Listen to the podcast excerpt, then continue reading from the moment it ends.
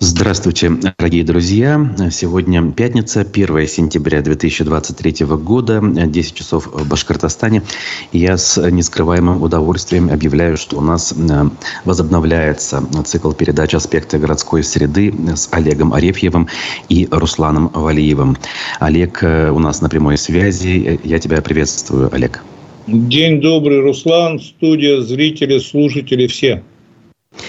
Э, как говорят э, в нашей сфере, э, стартует новый сезон после сезона отпусков. Олег к нам вернулся отдохнувший, набравшийся море впечатлений. Впрочем, у нас даже в обычном-то режиме, когда мы каждую неделю встречаемся, впечатлений хватает. Вот. Поэтому давай, как говорится, обсудим, э, что накипело, накопилось.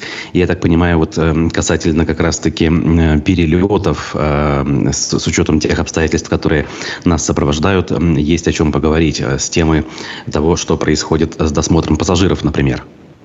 Да, тут почему как бы встал этот вопрос очень актуально. Да, сперва, значит, хотел бы все-таки немножко отвлечься и поздравить всех с 1 сентября сказать, что мы, да, вернулись, и да, теперь будем выходить регулярно, и надеемся на ваши, будем так говорить, реакцию, ответную, предложение тем, обсуждение и все остальное. Как обычно, друзья, пишите свои комментарии как во время трансляции в YouTube, ВКонтакте и Одноклассниках, также и после, в любое время. Для этого есть телеграм-канал «Аспектов», есть канал «Аспектов городской среды», личный канал а, Олега Арефьева, поэтому э, способов связи множество. Да, вот теперь возвращаясь к досмотру пассажиров. Значит, э, проблемы были всегда. И я об этом много писал, и не только я, об этом много говорили. Но тут произошло такое относительно знаковое происшествие. Э, в сеть выложили, я по порядку как бы вот начну с самого начала, где-то порядка недели назад в сеть попали видеоролики, как в Домодедово на досмотре, причем один конкретный персонаж, а, ну, просто издевается над пассажирами. То есть там доходит до того, что пассажиры перед ним на коленях стоят, женщины плачут, дети плачут, значит, он придирается к любой мелочи, значит, тут на него не так посмотрели, он вызывает охрану, значит, снимает с рейса, и оружие, там женщины в голос рыдают, мужчина стоит на коленях. Причем это не один ролик, это разные ролики в разное время сняты с одним и тем же персонажем.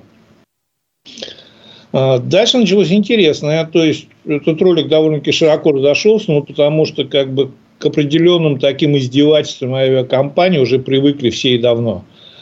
А, но это было вот на самом деле уже просто за грань вывалилось. Абсолютно. Так, а мы говорим о досмотре в какой зоне? Э, Домодедово. Это досмотр непосредственно на уже вход, на проходе на самолет. А, там, где просто посадочные талоны обычно проверяют, но могут и досматривать. Сейчас, сейчас угу. немножко по-другому сделали. То есть, если раньше непосредственно багаж досматривали на стойке регистрации, это был целый цирк, это можно было отдельно стоять, смотреть, особенно «Победа», когда происходила эта история. Сейчас, понимая, что люди часто, у нас же люди тоже как бы не дураки, они же обмануть-то тоже умеют при желании. Очень часто оставляют багаж, будем так говорить, кому-нибудь, подходят, регистрируются без него, а потом идут уже там с двумя-тремя сумками на посадку. Угу. Сейчас калибраторы стоят, причем это уже как бы давно, но в последнее время этим начали уже так, пользоваться в постоянном режиме. В том числе в месте, где проверяют посадочные талоны. То есть, по сути своей, проверка багажа идет дважды. Вот, на момент регистрации, на момент проверки посадочных талонов. Те, видео, которые, те видео, которые я видел, они были как раз в месте посадочного талона проверки. Угу. Авиакомпания, естественно, ответила сразу же, очень как бы так шаблонно, что, господа, все нормально, нормы багажа надо соблюдать. И как бы... А, еще там момент был, значит, в сети появилась его переписка с кем-то на его страничке ВКонтакте. Насколько я понял, где он написал, что так приятно смотреть, как у людишек бегают глаза, там в ужасе, в страхе передо мной – Авиакомпания сразу сказала, что это фейковая страница, что ничего подобного, все нормально. Угу. И как бы, может быть, скорее всего, как бы история ушла бы, даже несмотря на такой широкий резонанс э, в историю, история ушла бы в историю, Но, тем не менее, вчера я вот увидел новости, почему захотел начать с этого. Я вот как бы даже постараюсь, наверное, дословно ее прочитаю. Генеральная прокуратура Российской Федерации организовала проверку по сообщениям нарушений прав пассажиров в аэропорту Домодедово. Как утверждается, работник коммерческой организации, представляющий интересы перевозчика в аэропортах Москвы, по контролю за соблюдением норм провоза багажа и ручной клади при посадке на рейс избирательно предъявлял требования к пассажирам при проверке размеров ручной клади, в том числе без достаточных оснований требовал заплатить денежные средства в случае неподтверждения фактов превышения ее норм. Он также по малозначительным и спорным поводам не допускал граждан на борт воздушного судна. Кроме того, транспортным прокурорам дано поручение дать оценку возможным фактам злоупотребления представителям авиакомпании правами при проверке габаритов ручной клади. Вот смотри, здесь вот мы в этот момент как бы втыкаемся в очень такую сложную это, историю, то есть неоднозначную. С одной стороны, да, есть нормы провоза ручной клади багажа. И с другой стороны, ну, будем так говорить, довольно-таки часто они превышаются. И вот здесь вот возникает вопрос, вот либо мы по букве вот от и до и чуть-чуть, вот даже сантиметр, либо мы люди, и мы должны понять, но тогда вот это понять, от какого сантиметра двух-трех начинается, но опять же, тогда с другой стороны, я много летаю, и поэтому я вот сужу это не как человек, который прочитал эту новость, а который, а как человек, который ну, практически ну, еженедельно, наверное, сталкивается вот с этим в аэропортах. Смотри, история очень простая. Вот я один раз шел на посадку, это была победа, просто уникальный в этом плане перевозчик. Я шел с портфелем. То есть, портфель – это то, что...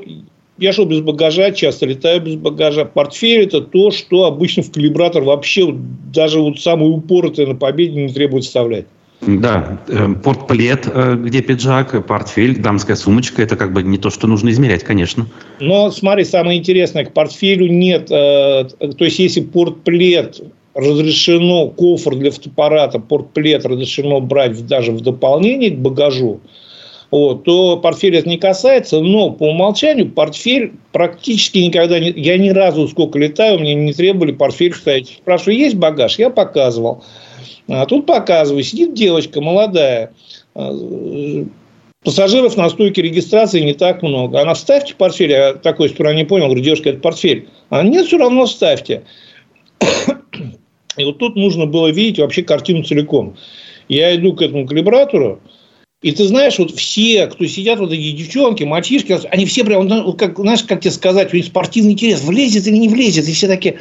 И знаешь, я так свободно его помещаю в этот калибратор, и у них у всех разочарование на лице. Эх, у этого, бля.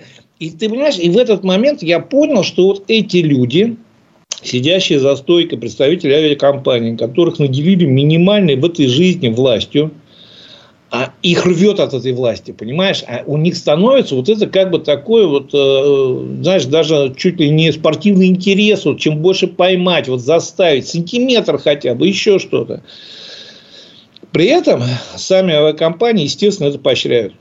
Потому что для авиакомпании это довольно-таки серьезный доход. Чем больше, значит, они выявят там даже спорных моментов по превышению габаритов багажа, тем больше, значит, авиакомпания получит какой-то доход. И авиакомпания, для авиакомпании вот этот вот э, товарищ, о котором мы говорили, по которому проводила проверку, сейчас проводит проверку прокуратура, наверное, был лучшим работником, потому что он собирал больше всех штрафов. Поэтому угу. она его и стала сразу защищать. И мне вот просто интересно стало, вот я когда это прочитал новость, вспомнил, как я летал, вот общался, причем сразу уточню, я не говорю, что это повально. И даже в той же самой победе очень часто встречаются очень адекватные и представители авиакомпаний, которые... Вот при мне, опять же, очень простая история. Женщина с ребенком, с сумкой, авиакомпания «Победа», аэропорт Пулково, подошла, сумка чуть не лезет в калибратор. Девочка на регистрации сидит молодая, она смотрит такая вокруг и говорит, вы куртку возьмите и на ребенка наденьте вот из сумки. Угу. Та сняла, и та такая уже даже второй раз калибратор. То есть, она, я понимаю, что там стоят видеокамеры, отслеживают. И она подошла, калибратор уже без куртки вставился. То есть, они подсказали, они вошли в положение. То есть, есть и такие люди. Но вот есть и представители другие. Мне вот очень интересно вот эта другая часть людей, облеченных вот этой властью, маленькой, абсолютно как такой даже вот ничтожной властью, э, которые пытаются проявить вот во всех своих, во всей красоте, вот они людьми в какой момент перестают быть. Угу. Потому что же, ну, вот очень сложно сказать, что они вот стали такими, потому что, значит, вот их заставили, еще что-то. Они сами такими стали. Понятно, что их стимулирует авиакомпания, потому что это бизнес для авиакомпании. Я в Советском Союзе тоже достаточно много летал. И понятно, что тоже там были определенные правила, там с коровы в самолет тоже не пускали. Вот. Но не было вот этого именно такого, знаешь, как бы вот издевательства определенного в определенные моменты, а, потому что для это не было бизнесом и не было задачей собрать людей как можно больше денег. Я считаю, что вот почему вообще этот вопрос подняли и начали с него, он немногих касается. Немногие летают вообще, потому что я вот разговариваю с людьми, прилетел в Уфу, ты правильно говоришь, много я поездил, и мы в передачах расскажем, может быть, даже сегодня немножко успеем и про дороги России, и про все. Ну, я приезжаю в Уфу, значит, и я смотрю аэропорт, его изуродовали в Уфе. Аэропорт ужасно изуродовали. Mm-hmm. То есть, там наставили эти столбы, вот просто вот такие гигантские столбы посреди, значит, этой площади, просто для того, чтобы сделать там навес. И стратили на это что-то около миллиарда, по-моему, я читал. Да, и были такие цифры. Да, и ты понимаешь, и у меня вот резонанс такой. Во-первых, изуродовали аэропорт полностью – во-вторых, миллиарды истратили абсолютно в никуда. Вот. Когда мне говорят, ну разве плохо? Я говорю, да хорошо, да все прекрасно. Миллиард зачем тратить на это? У нас, говорю, вопросов в Уфе, в Башкирии выше крыш. Так вот, к чему я начал говорить? Я когда начинаю, говорю, ребята, аэропорт изуродовали. Мне многие говорят, а мы в аэропорту даже не бываем. Мы не летаем никуда, не ездим. Ну, не, невозможности, необходимости нету. Поэтому понятно, что то, что мы сейчас обсудили, оно, может быть, не касается каждого. Тем более в Уфе разговор вообще про Домодедово шел. Хотя в Уфе тоже таких случаев достаточно. Но ведь это не только в аэропорту.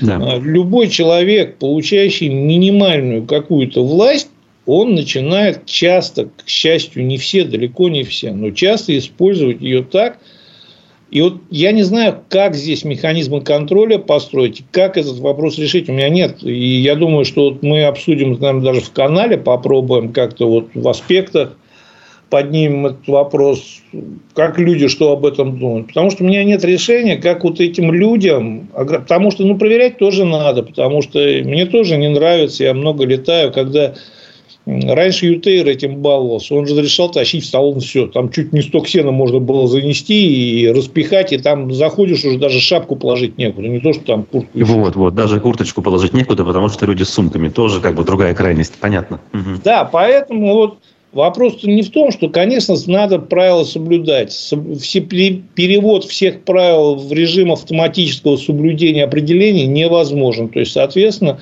на каких-то местах должны быть люди. И вот эти люди, вот как именно сделать так, чтобы они вот этой маленькой властью не начали злоупотреблять, я не знаю. Вот, ну, ну да. Попробуем. Тут вопрос, наверное, даже более глобальный. Он больше уже к людям, к тому взаимоотношению между людьми, которые есть в обществе. Но это уже даже не наша тема, она более глобальная. Да, то есть единственное, хотелось бы, конечно, вот, э, конечно, сказать название авиакомпании, о которой мы говорим, Уральские авиалинии. И угу, неожиданно. Угу. Неожиданно для меня тоже было, потому что, я еще раз говорю, вот возвращаемся к той же самой победе. Разные случаи, разные еще что-то. Но победа четко понимает. Они говорят, ребята, вы хотите летать точнее, у них была такая логика. Вы хотите летать чуть дешевле, но мы делаем более жесткие требования. Потом выяснилось, что летать победой часто совсем не, не дешевле. Вот. У нас ведь еще в чем проблема? Смотри, я повторюсь, говорю из своего опыта, я много летаю. Вот. У нас нет часто вариативности, то есть возможности выбора. То есть, mm я понимаю, что вот можно сказать, там, сейчас сказать, давайте перестанем пользоваться услугами уральских авиалиний, раз они так себя ведут. Ну, бред. Никто не перестанет, все будут пользоваться. Почему? Нет альтернативы. Угу. Вот я понимаю, что, допустим, вот по самым оживленным таким хорошим направлениям, тучным, допустим, Уфа, Москва, Уфа, даже Санкт-Петербург, там утром три рейса подряд могут разных авиакомпаний уходить. И ты имеешь тогда возможность выбирать, какой лететь, потому что приблизительно одно время, относительно плюс-минус, будем так говорить, по ценам похожая ситуация. Но по большому количеству направлений выбора нет никакого. Если тебе нужное время, нужно лететь, и лететь, будем так говорить, именно в этом направлении без пересадок, альтернативы нет. И ты приходишь, как бы ты ни пыхтел, ты приходишь к этим уральским оленям, к победе, летишь ими.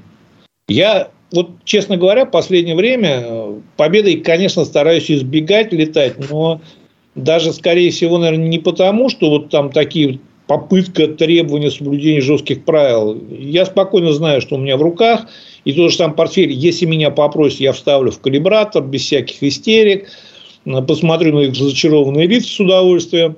Вот. Мне не нравится в победе то, что там сделали не раскладывающее сиденье. То есть, mm-hmm. вот с моей комплекцией у меня через полтора часа полета затекает вообще все, что можно. Вот Понимаю, просто да. сделать хотя бы, чтобы они немножко назад откидывались, потому что у меня такое ощущение, что они даже специально загнуты так, чтобы вот как в свое время смеялись, пассажир победы, лозунг, пассажир победы должен страдать.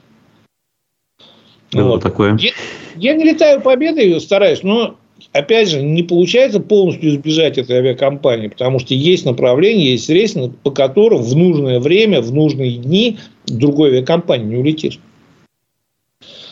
Вот, поэтому, как бы вот еще раз говорю, давайте попробуем, наверное, может быть, на следующую передачу вынесем вот как раз и с привязки, может быть, к Уфе, кто-то знает, кто-то может написать какие-то примеры вот такого вот попыток издевательства, перехода определенной грани. Обсудим все. Причем, я говорю еще раз, вот если вопрос, возвращаясь к тому, что, значит, а, а как быть? Опять же, видел массу примеров хороших, мне понравились. Допустим, в том же самом аэропорту Пулково, в Москве это часто вижу.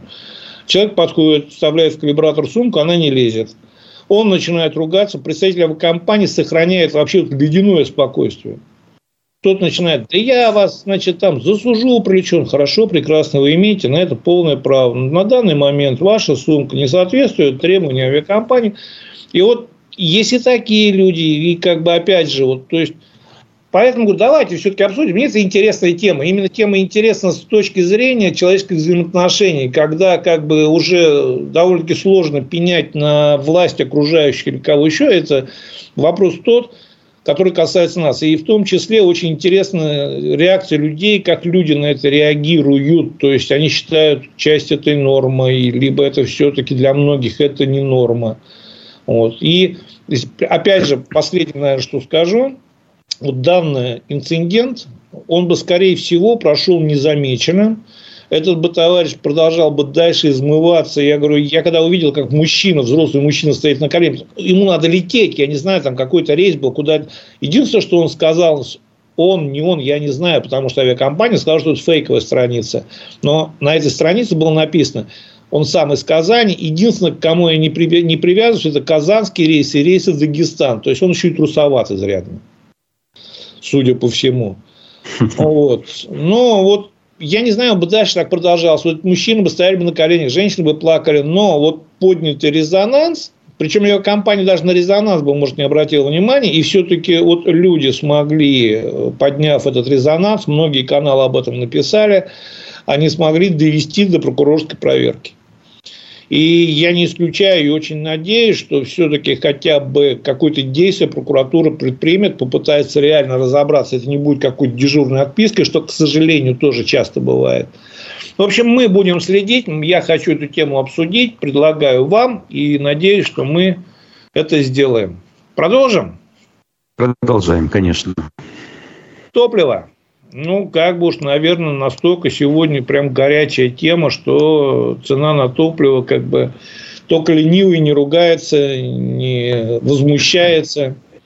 Да, за лето 11 повышений было э, в Башнефти, например, и вот буквально сегодня с утра уже э, новое повышение, правда, не по всем видам, только по топливу и сотому бензину.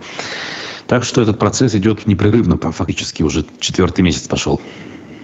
Здесь смотри, здесь с одной стороны, конечно, я понимаю возмущение всех, с другой стороны мы должны понимать, что в условиях сегодняшних реалий и сегодняшнего, будем так, состояния нефтяного сектора, курса доллара и всего остального, другого ждать не стоит.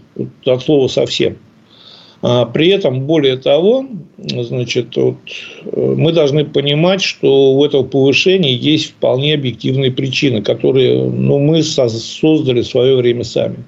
Давай по порядку. Вот, значит, я просто тебе про новость как бы с цифрами. 31 августа, вчерашней, сегодняшней биржевой цены я еще не видел, 31 а, августа биржевые цены на бензин в России установили новый рекорд. Стоимость тонны топлива 92 на торгах СПБ биржи значит, выросла на 59%, 0,59 до 63 946 рублей. 95 вырос на 0,82%, 74 304 рубля за тонну.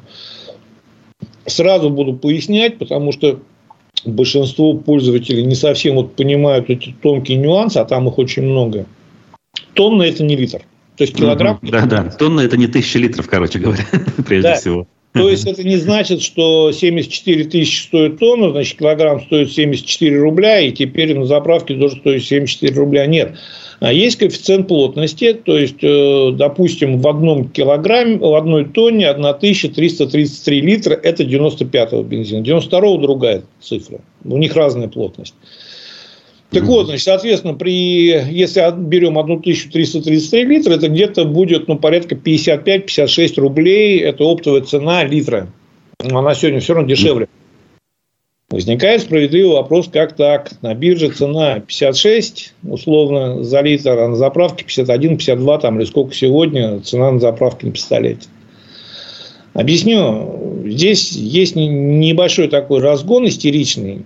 Значит, у нас на сегодняшний день по бирже, вот через биржу продается 10-12, с 1 сентября 12, по-моему, будет, сейчас вот точно так, 13 будет с 1 сентября. До 1 сентября минимум продажи значит, производителям было 12% произведенного топлива через биржу. То есть всего топлива, которое производится в стране, я даже могу сказать вот цифры, значит, где-то в месяц производит 3,7 миллиона тонн. Угу. Так, это 480 тысяч тонн в месяц производится или 22 тысячи тонн в сутки. То есть, в принципе, 13%, ну, как бы через биржу это не такой большой объем. С другой стороны, даже небольшое изменение спрос-предложения, конечно, будет влиять на цену на бирже. Почему у остальных на заправок на сегодняшний день цена не особо привязана к биржевой? Потому что большинство заправок, особенно сетевых, особенно крупных, они работают по прямым контрактам по внебиржевым ценам. То есть, у них цена не привязана к биржевой цене совсем. Это, знаешь, вот как бы если такую простенькую аналогию, понятно, что не каждая аналогия полностью раскрывает проблему, но вот простенькую аналогию. Допустим, есть хлебзавод, и при хлебзаводе есть свой магазинчик. Понятно, что этот магазинчик, этот хлеб покупает у этого хлебзавода не на бирже. И не через биржу. Но, с другой стороны, опять же, вот если аналогию доводить до конца, этот, этот магазинчик при хлебзаводе, он учитывает биржевые цены при выставлении своей цены. То есть, если, значит, грубо говоря, весь хлеб в этом районе, в этом регионе продается по 50 рублей, он не будет продавать по 20, даже если есть такая возможность. Он да, может по 5 продавать, еще что-то. Вот та же самая ситуация.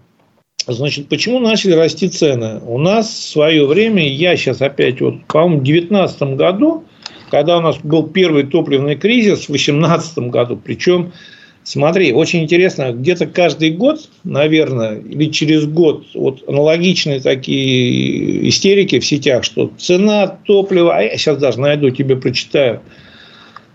Пу-пу-пу-пу-пу-пу-пу. Неожиданно стремительно. Глава управления ФАС. Ажиотаж вокруг бензина на бирже. По большей части из области психологии. Неожиданно стремительное расставление потребления привело к историческим максимумам цены бензина на бирже. И снова возник вопрос роста цен на заправках. 20 год.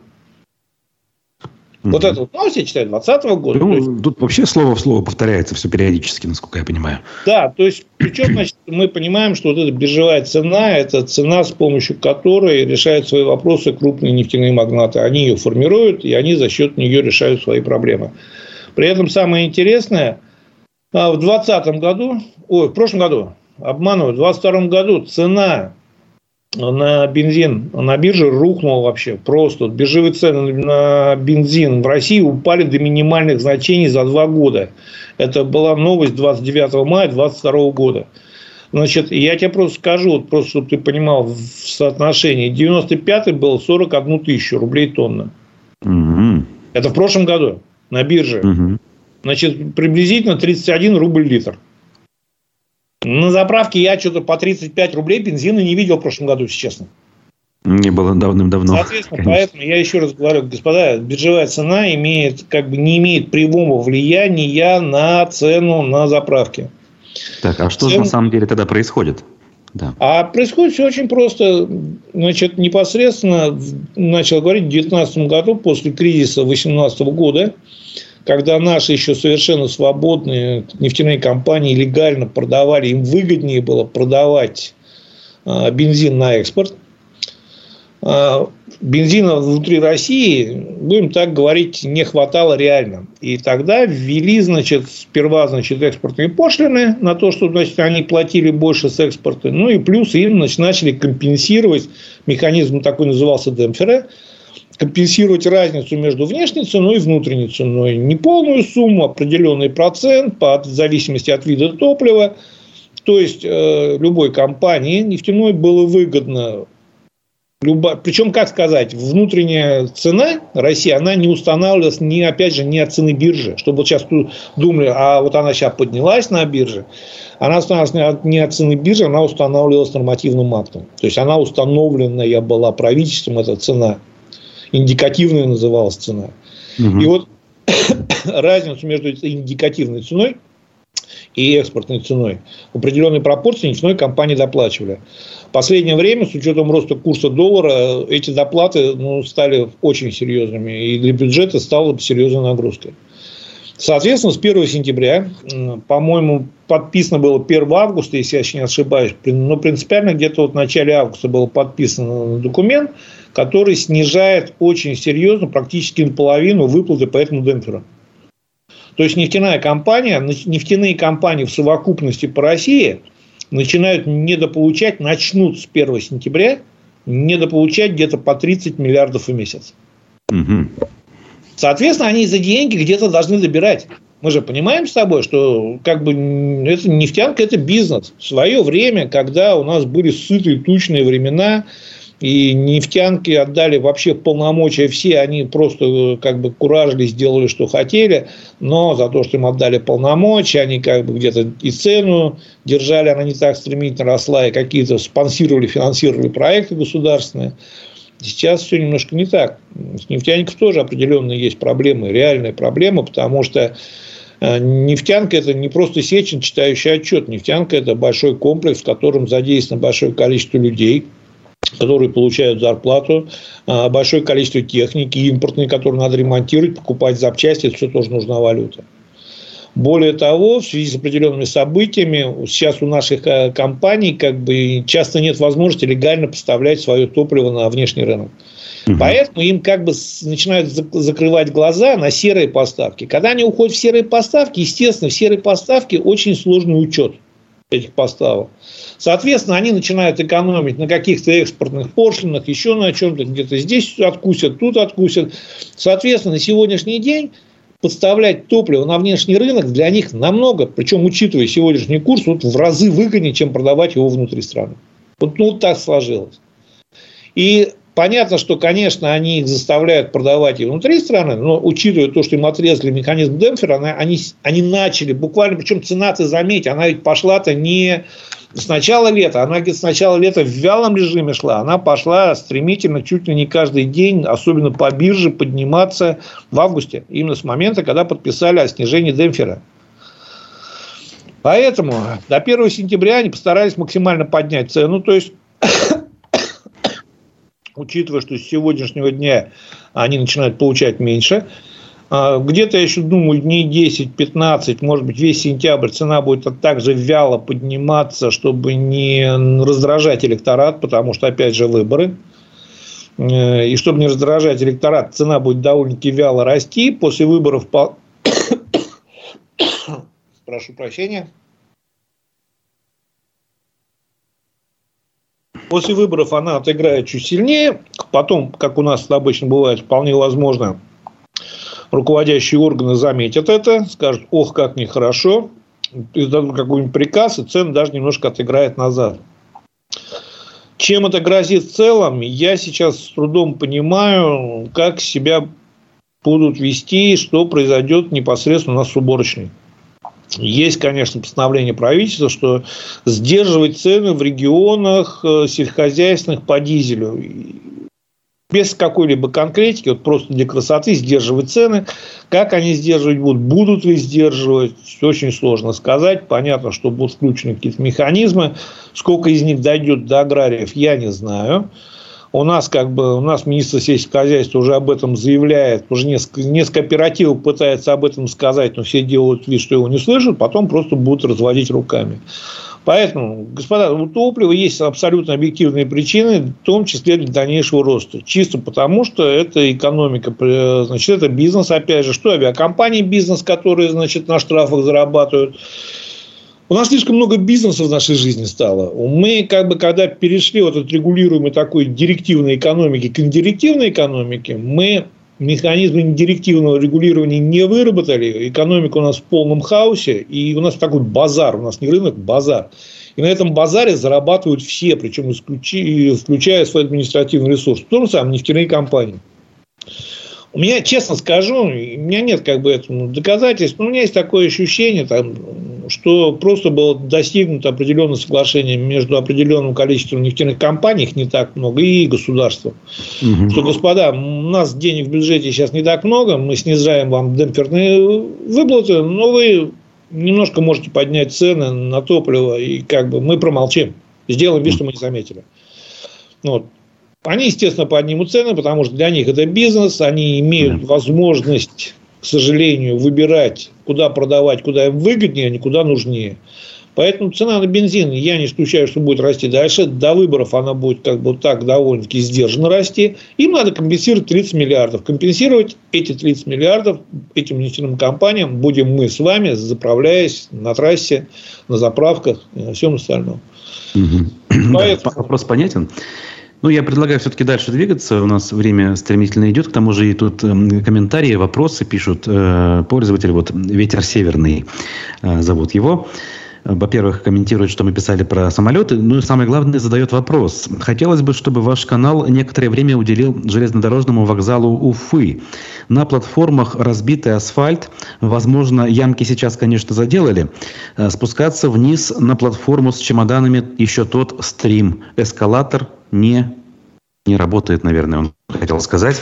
Вот. Кстати, вот железнодорожный транспорт тоже актуален.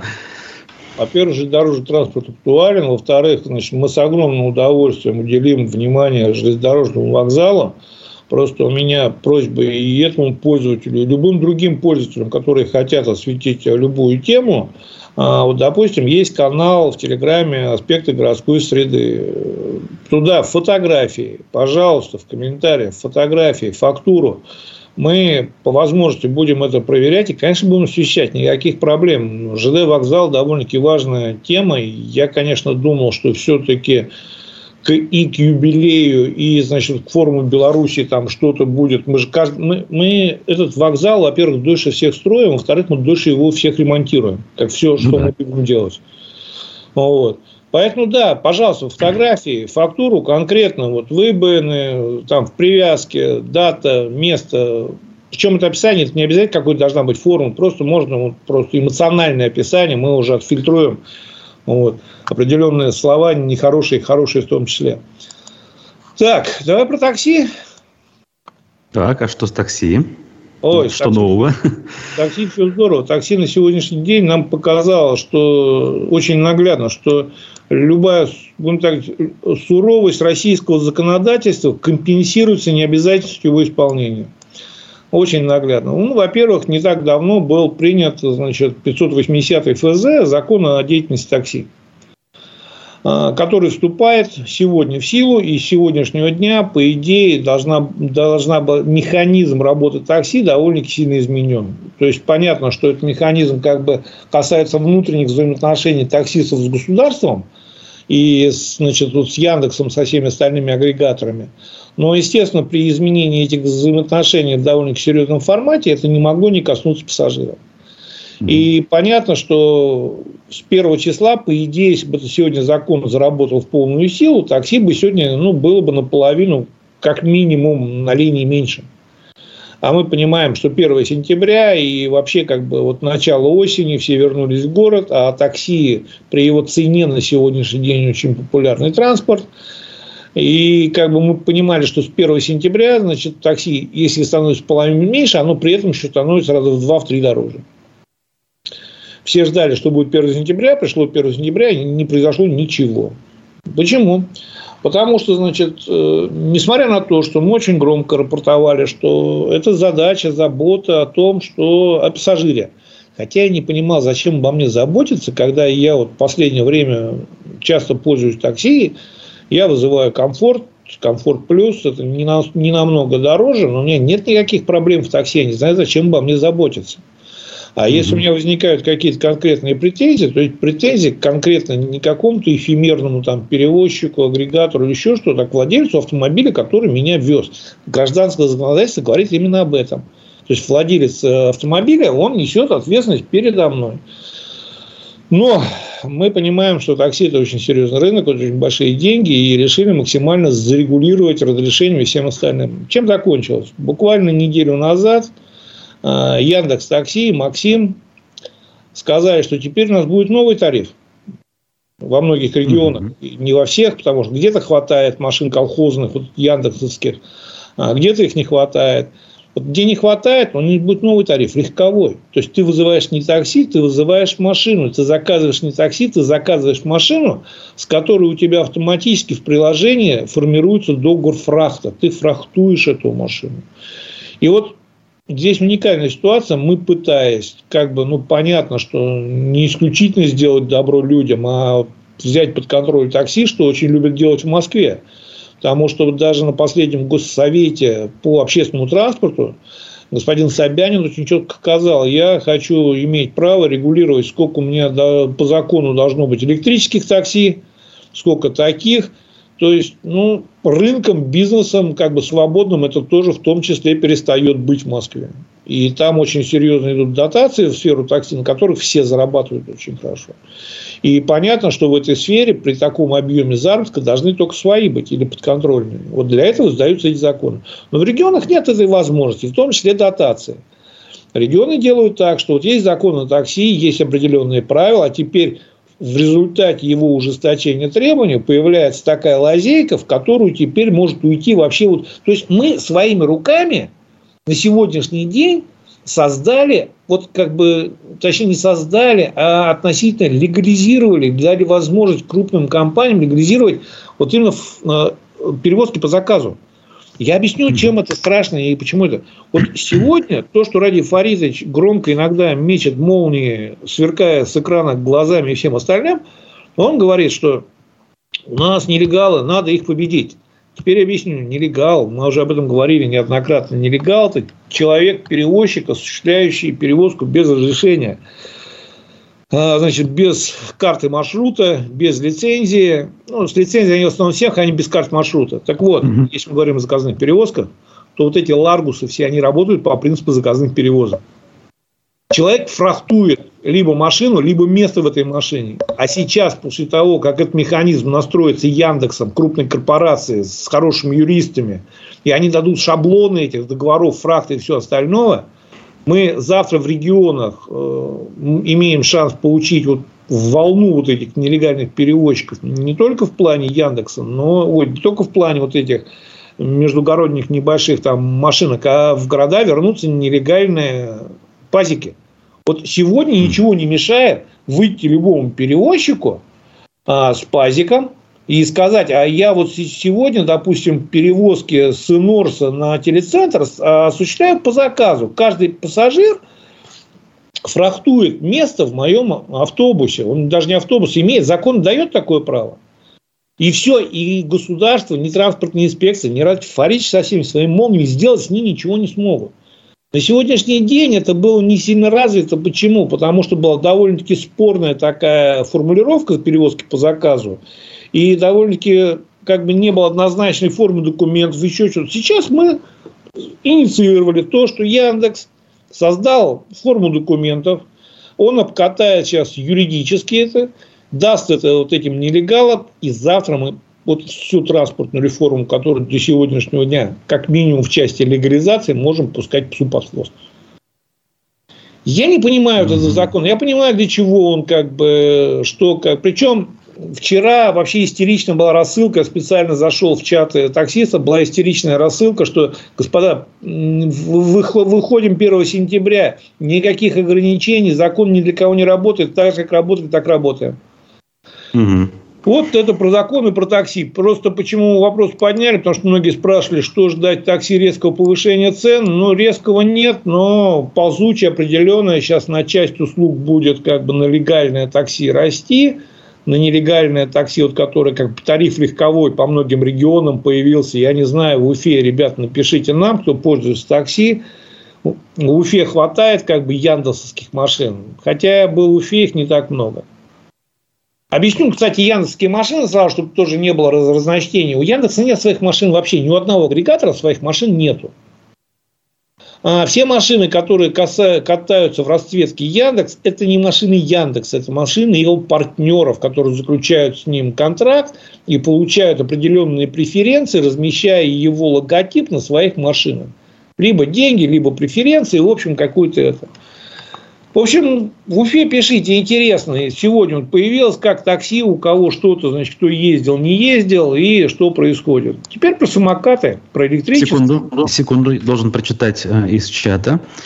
Эм, значит, Инорс пишет, мэрия ввела в маршрутную сеть новый маршрут 273, э, ДОК ТСК Пушкинский.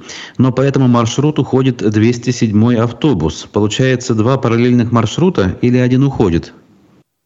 Надо посмотреть, в следующий раз отвечу. Честно говоря, вот пропустил этот момент. Спасибо за вопрос. И вопрос интересный. Посмотрю. Вообще док у нас многострадальный. Это связано с тем, что, во-первых, как бы там и с дорогами не все так хорошо, не все так просто. И организовать именно полноценное сообщение, опять же, не так просто. Плюс специфика самого Инорса дока, но там всегда все было сложно с транспортом. И угу. как не радовались некоторые, что вот мы там задавили, убрали частника, лучше после этого не стало. Не сказать еще хуже. Посмотрю по доку, честно говоря, эту ситуацию не знаю. В следующей передаче ответим за вопрос. Спасибо. Угу. Договорились. Так, ну что, что у нас с самокатами? Начали Ой, их отменять самокат, в некоторых местах. Самокат, да, с самокатами все интересно. Но, во-первых, где-то в начале лета мы обсуждали э, перспективу полного запрета электросамокатов аренды в Париже. И mm-hmm. как все смеялись, что вот, вот Париж взял, запретил. Сейчас по всем городам идет волна возмущения населения. А, значит, один ресурс рабочий HeadHunter, по-моему, провел, или не помню, какой-то вот, значит, ресурс, который проводит опросы, имеет определенную свою аудиторию, довольно серьезно, провел опросы.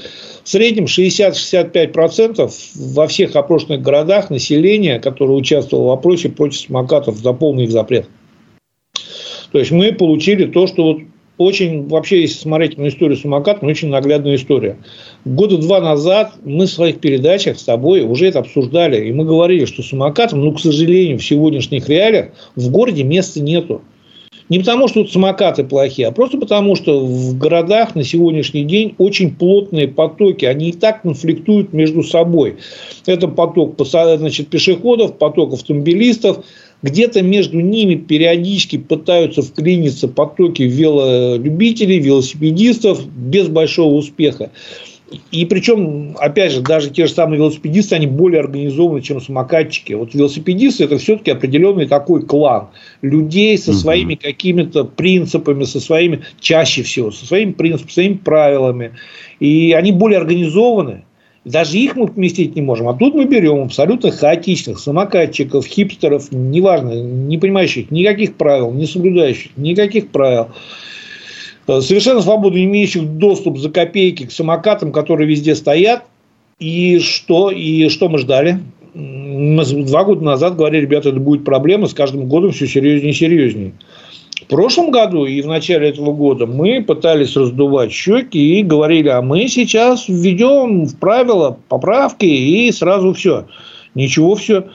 Опять же, опять в нашей передаче, вот даже ради интереса у меня появилось желание поднять и сделать нарезку, потому что все это мы говорили, вот дословно. Опять мы говорили, что контролировать их по ПДД нет никакой возможности. По ПДД можно контролировать для контроля их по ПДД соблюдением правил дорожного движения. Их надо идентифицировать. То есть каждый самокат должен быть с номером. Плюс к этому номеру каждый значит, водитель самоката, самокатчик, пользователь самоката должен быть привязан именно к этому самокату, то есть определить, а кто им управлял. При этом, опять же, этот водитель самоката должен обладать определенными какими-то знаниями, удостоверениями, возможности как-то его ограничивать и лишать, кроме наказаний по административному праву. Вот если мы сегодня все это в итоге создадим, об этом говорится – нам нужно будет строить, наверное, вторую структуру, которая, ну, если не соответствует системе ГИБДД, регистрационному отделению, которое занимается автомобилями, вот нам надо, может быть, чуть меньше, но аналогичную структуру строить по самокатам, по регистрации, выдаче разрешений, прав, выдаче номеров, регистрации, учета. Это дико сложно. То есть, это вот только люди, которые, как вот некоторые в Доме, которые там попали, оказались случайно, а некоторые, которые в сетях пишут, что отдавайте вот номера. Ребята, это архи, как, как говорил Владимир Ильич Ленин, это архи сложно. Ну, вот. Поэтому самокаты пошли, в итоге мы начали приходить к тому, что, во-первых, а, мы выработали в населении неприятие к самокатам. Там в астрономическом количестве растет, вот, значит, по статистике, с 2019 года число ДТП с участием такого транспорта выросло больше, чем в 40 раз. Ну, вот. Растут жертвы. Народ при этом в свое время было очень четко. Ребята, разделите, то есть определитесь на уровне концепции. Самокат – это транспортное средство – как здесь, я больше того тебе скажу, я читал недавно, значит, у нас как бы, ну, по профильному, по профильным специалистам была разослана, значит, а, концепция транспортного планирования на уровне регионов. Так там средства индивидуальной мобильности вообще включены как вариант, как часть транспортной системы. И более того, я где-то читал в начале года, по-моему, тоже какие-то, значит, такие изыскания на тему, что на уровне регионов, в региональной власти чуть ли не должны мотивировать на последний, будем так говорить, километр, который такой условно от транспорта до дома, чтобы пользоваться самокатами. И тут вот мы допользовались, демотивировались, довключали в документы. Я говорю, масса сейчас, значит, э, видео в сетях, где их жгут, вкидывают в речки, бьют этих самокатчиков. Вот. И вот мы сейчас идем к тому, что из крайности в крайность. То есть, они были можно везде, а сейчас мы идем к тому, что не исключено, что их вообще везде запретят. Это вот такой наглядный, наглядная история, что если вот что-то пустить в жизнь самостоятельно, и это не регулировать, и понимая, что эта жизнь здесь не может, это все кончается плохо. К сожалению, как обычно, да. Причем я сам не против самокатов. Я просто за то, что, а, нам на уровне концепции надо понять, что это. Есть развлечение, господа, в парке – вот я был, вот я следующую, наверное, передачу полностью мы посвятим как бы вот моей поездке по стране. Я очень много в этом году летом и отдыхал, и по работе ездил. Я был, Руслан, в Великом Новгороде. Не в Нижнем, uh-huh. а в Великом. Руслан, я в таком вот, вот просто щенячьем восторге от того, как в одном отдельно взятом городе можно вот, вот настроить все. Транспорт, пешеходные переходы, велодорожки, для самокатчиков выделены места, набережная отдельно. Он небольшой городок. Да, он небольшой, вот надо это признать. Да, как, может быть, там, там да, проще? Ну, ты знаешь, нет, не проще. Как раз вот, вот как раз в таких городах все намного сложнее. Руслан, понимаешь, что чем меньше город, тем меньше бюджет. Ну да, тоже тем верно. меньше шансов вытащить с федерального бюджета поддержку. То есть понятно, что они там за очень малые деньги, причем вот все там, я писал значит, и в Фейсбуке, и везде, там все, начало от остановок, как организованы остановки, как организовано движение, как организовано расписание, значит, контроль расписания, оплата проезда. Ну, ты знаешь, ну, близко к идеалу все. И к чему я начал? Вот там четко концептуально определились. Там есть зоны пользования электросамокатами, велосипедов. Они сделаны прекрасно.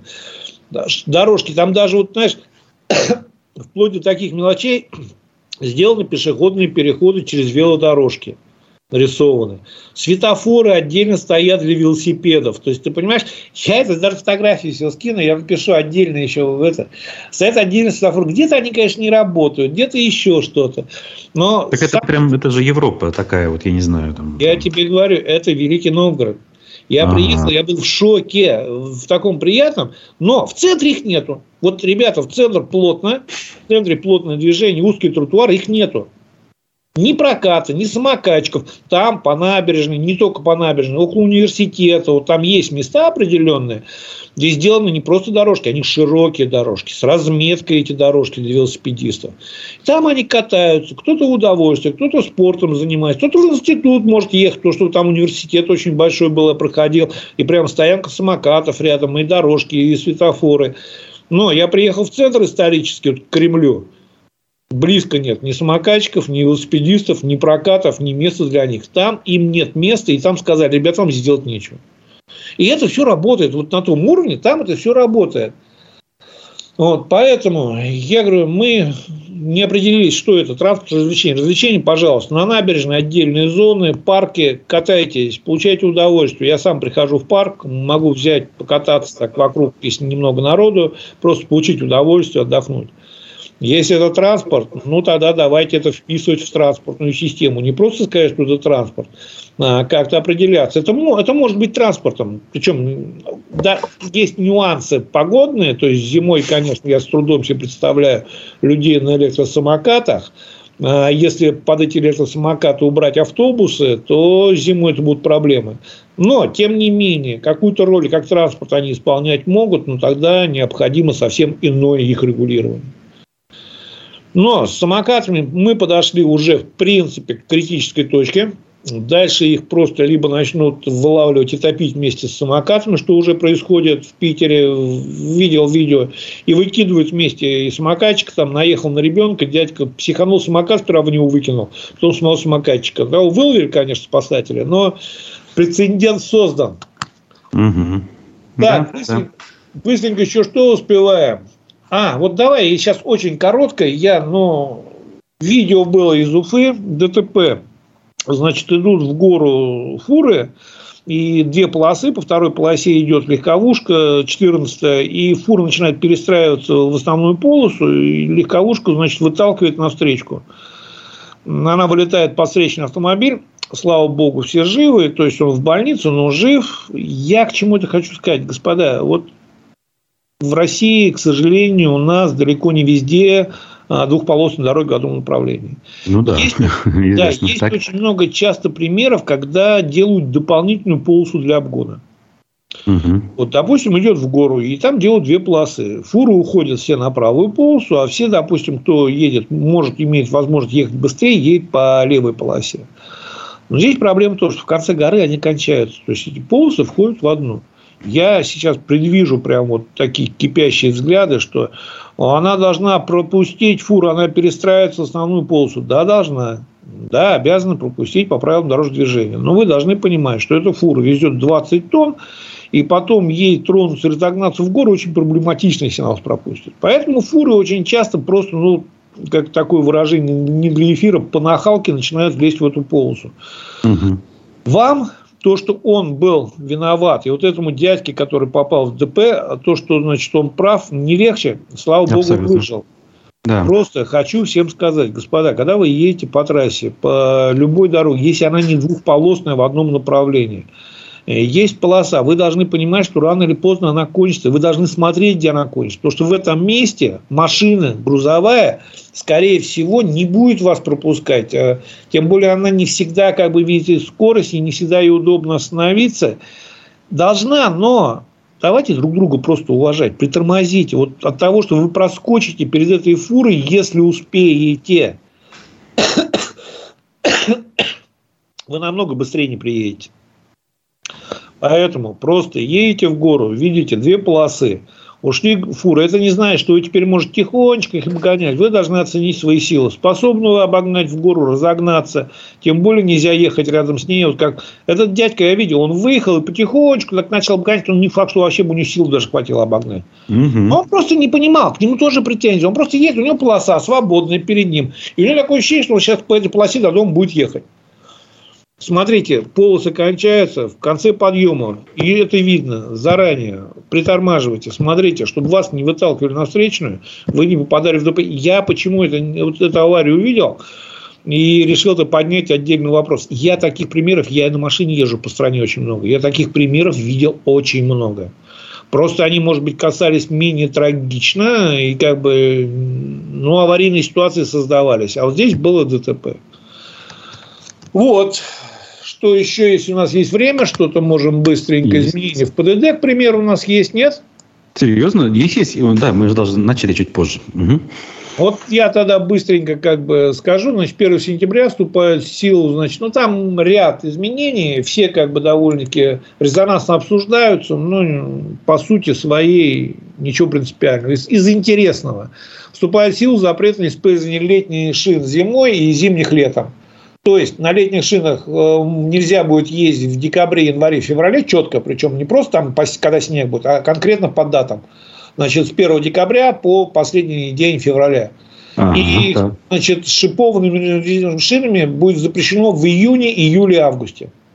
Вот остальные месяцы как бы на выборы, на усмотрение, а вот конкретно в эти месяцы идет очень четкое ограничение. Э, здесь что могу сказать? С одной стороны, вполне возможно, это правильно. С другой стороны, есть нюанс такой, как бы шипованная это просто так в СМИ подали. Я бы, наверное, по-другому сформулировал. Зимняя резина. Потому что есть липучки, как бы сейчас условно такое народное название. Ну да. Зимняя резина. То есть на зимней резине ты обязан зимой переобуваться, на зимней резине ездить. Здесь нюанс в чем? У нас, понимаешь, у нас есть всегда в любом законе куча тропинок и дорог, по которым его объезжают. Есть демисезонная резина, то есть никаких проблем. Ты ставишь демисезонную резину и зимой, и летом катаешься. То есть, я думаю, все-таки здесь не в резине вопрос, а в качестве уборки дорог и, значит, в качестве, допустим, содержания автодорог.